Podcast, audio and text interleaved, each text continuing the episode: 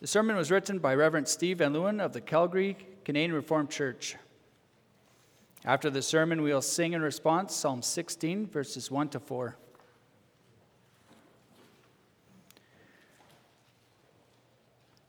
Dearly beloved of our Lord Jesus Christ, in order to fully grasp what is happening in our text this morning, we need to consider some background information.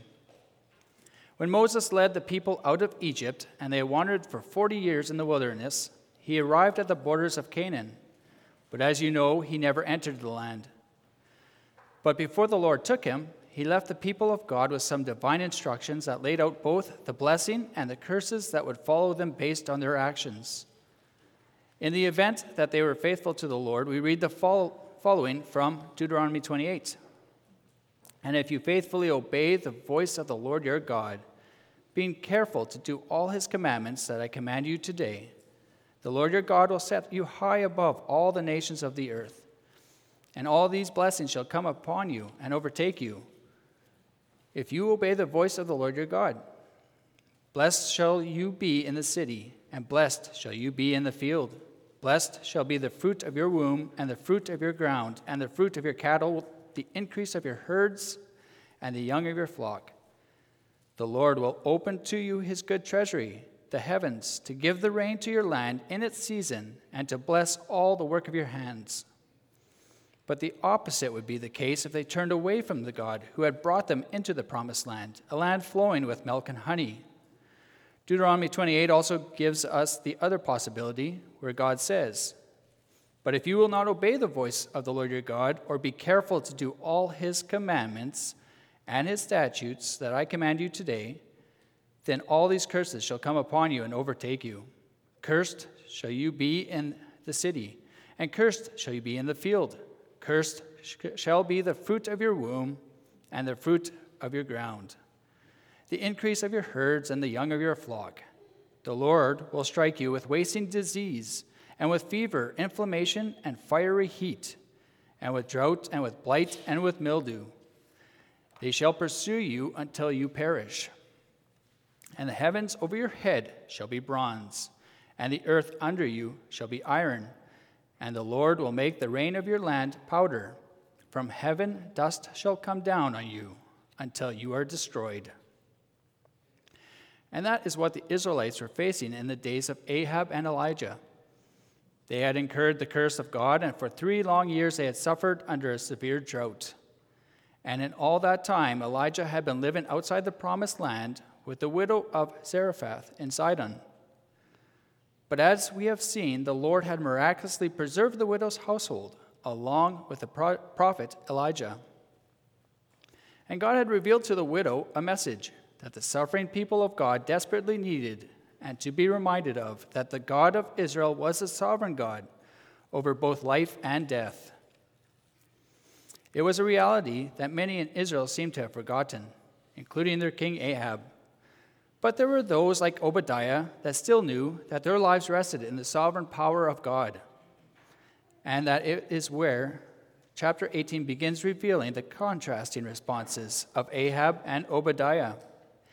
And so we ask the important question alluded to in our text Where do you seek your blessing? First, in the strength of humanity, Ahab's response, and second, in the Word of God, Obadiah's response.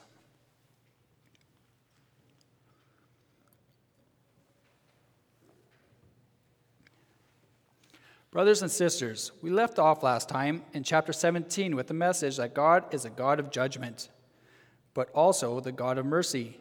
Yahweh, the God of Israel, punishes sin just like we read in Scripture, where it says that the wages of sin is death.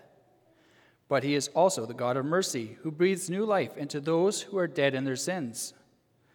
And this principle is miraculously illustrated in the death of the widow's son. The widow had been a servant of Baal, and as such, she was under judgment, her and her whole family. Such sin deserved God's wrath, which was put on display by the death of her one and only son. What she had really needed, needed was a mediator, someone to bear the judgment in her place. What she needed was God to offer up his one and only son so that he could stand in the gap between her and God as a mediator of life. She needed that so that she and her son could live. And we see that foreshadowed by the prophet Elijah, who goes to God on her behalf, and her son is miraculously raised from the dead. And so, we see the wonders of God's great grace and mercy in the life of the widow. And it teaches us an important gospel lesson that when the sinner turns to God's appointed mediator, the result is new life. But that message had not yet come home to the nation of Israel. And so the narrative continues with Elijah still in the house of the widow in Zarephath at the beginning of chapter 18. It is important that we make this initial connection because chapter 17 provides a context for Elijah's return to Israel. Because Israel needed to be confronted with the same scenario. Look at where this worshiper of Baal found her, redemp- found her redemption in the God of Israel, the God you abandoned. And nothing has really changed, beloved. We all need to be confronted by that same question Are you going to live in your sin under the judgment of God, or are you going to heed the covenant call of your Savior as proclaimed by his holy word and live under God's blessing? Unfortunately, many choose the first option, even those in the church. They want to follow the Baals of our own age, living with one foot in the world and one in the church. And it is not until they are brought to the brink of utter despair and ruin that the gospel message begins to penetrate into their hearts.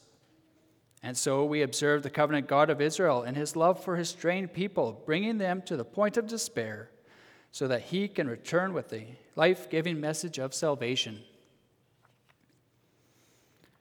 Our text says, after many days, the word of the Lord came to Elijah in the third year, saying, Go, show yourself to Ahab, and I will send rain upon the earth.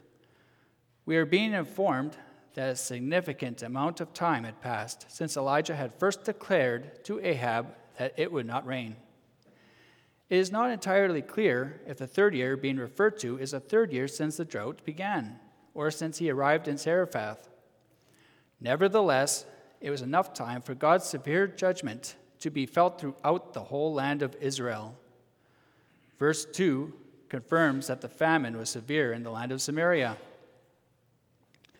You would think that after Elijah had announced the judgment of God that it would not rain, that Ahab would have been convinced by now.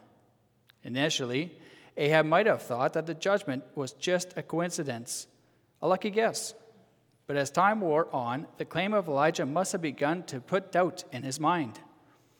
Remember those words of judgment that Elijah had spoken to Ahab back in 1 Kings 17? As the Lord, the God of Israel, lives, before whom I stand, there shall be neither dew nor rain these years, except by my word. And that was exactly what had occurred. The drought was so severe that there was no grass to be found near the city of the king. And yet the king was not turning to God in prayer or seeking his life and protection in the blessing of the Lord.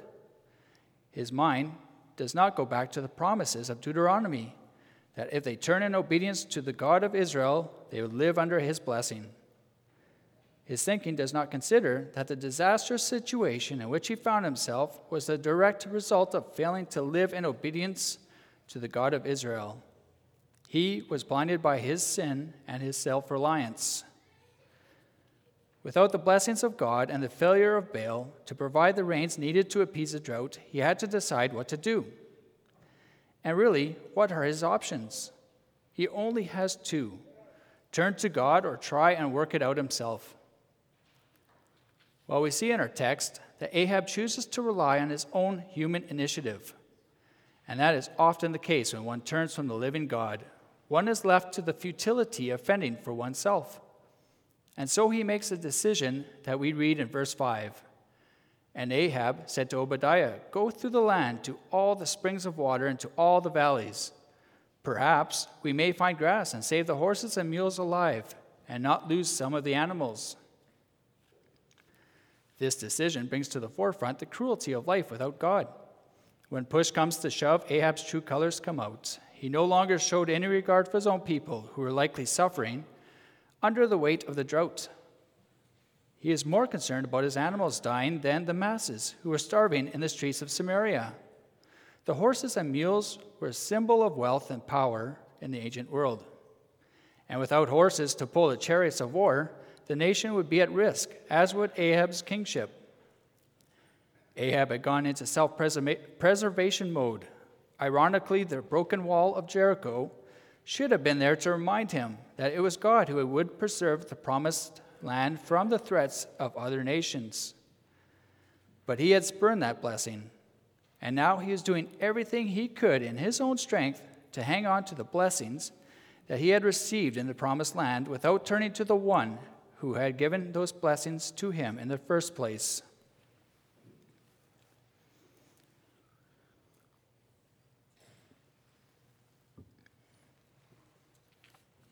And there is an important message for the church buried in this narrative.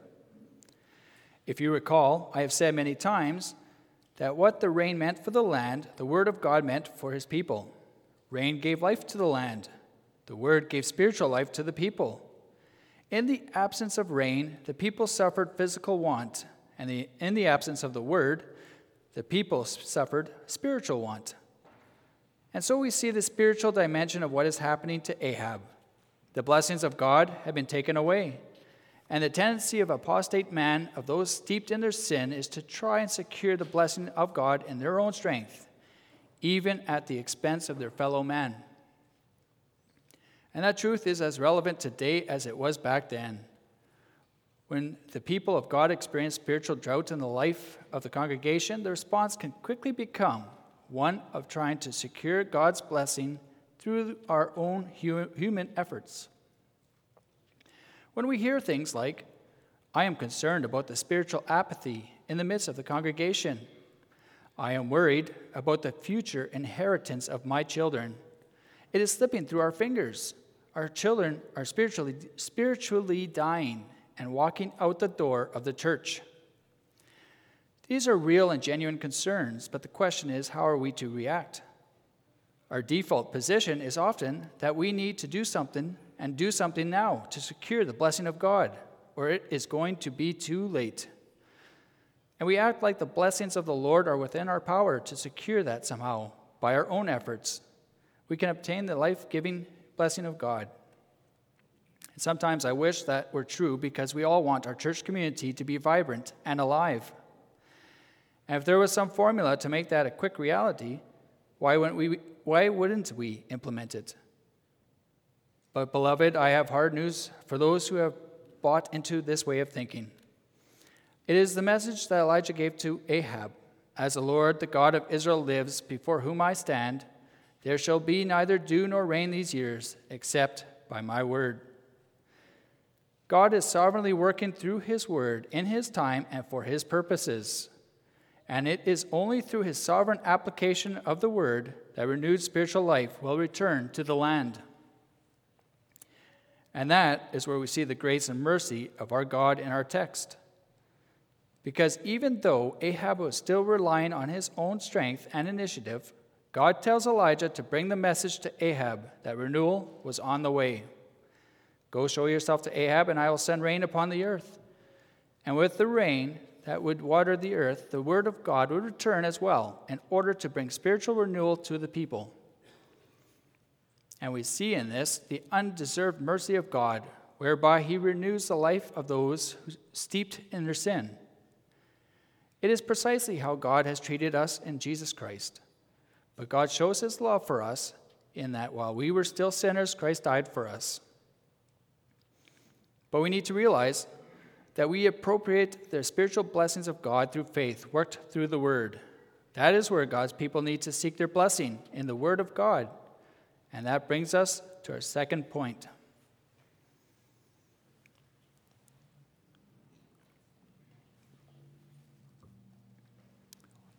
Where do you seek your blessing? In the Word of God. As we have seen, God is a God of love and grace who does not treat his people as their sins deserve. No, time and again he returns to his people with a living message of salvation. One example of this can be found in Jeremiah 3, verse 12 to 14, where God, in his mercy through the prophet Jeremiah, says to his people, Go and proclaim these words toward the north, and say, Return, faithless Israel, declares the Lord. I will not look to, on you in anger, for I am merciful, declares the Lord. I will not be angry forever. Only acknowledge your guilt that you rebelled against the Lord your God and scattered your favors among foreigners under every green tree, and that you have not obeyed my voice, declares the Lord. Return, O faithless children, declares the Lord, for I am your master. I will take you, one from a city and two from a family, and I will bring you to Zion. And that is what God is intending to do with the return of Elijah. By the word of God, the rains would water the earth, but there would also be a spiritual renewal. The prophets would return to spiritually nourish the wayward people of God. You observe in our text that God, in his wisdom and mercy, had raised up a faithful servant in Obadiah, whom he used to preserve his word amid great persecution and spiritual decline. Our text says, Now Obadiah feared the Lord greatly, and when Jezebel cut off the prophets of the Lord, Obadiah took a hundred prophets and hid them by fifties in a cave, and fed them with bread and water. Our God preserved a remnant through Obadiah so that his covenant promises to Israel would never be forsaken, and so that the life giving message of salvation would return to bring spiritual renewal. Isn't that a comfort for you, brothers and sisters? We live in a world that is increasingly hostile to the gospel message. Idolatry is all around us. The church in the Western world is in decline because more and more the covenant people of God have one foot in the world, following the Baals of our own day, and one foot in the church. It is obvious by the liberalism seen in many denominations that the full gospel message is in decline, and we are not immune, beloved. But in spite of the external pressures from the world and the internal compromises of the church, the message of the text is that our God will preserve a remnant faithful to him. It might look like the faithful church has been completely obliterate, obliterated, but our God is faithful to his covenant promises. He will return to bring the rain, so to spiritually water the thirsty souls of his people through his word, because it is only through his word that renewal will, will come. Perhaps some of you are thinking, well, Pastor, what this message boils down to once again is that if I am experiencing spiritual apathy in my life, then all I need to do is read my Bible more regularly, attend Bible study more frequently, immerse myself in the Word, and then everything will be better. But that would be a rather superficial understanding of the message because one can know the message of the gospel without really finding spiritual life.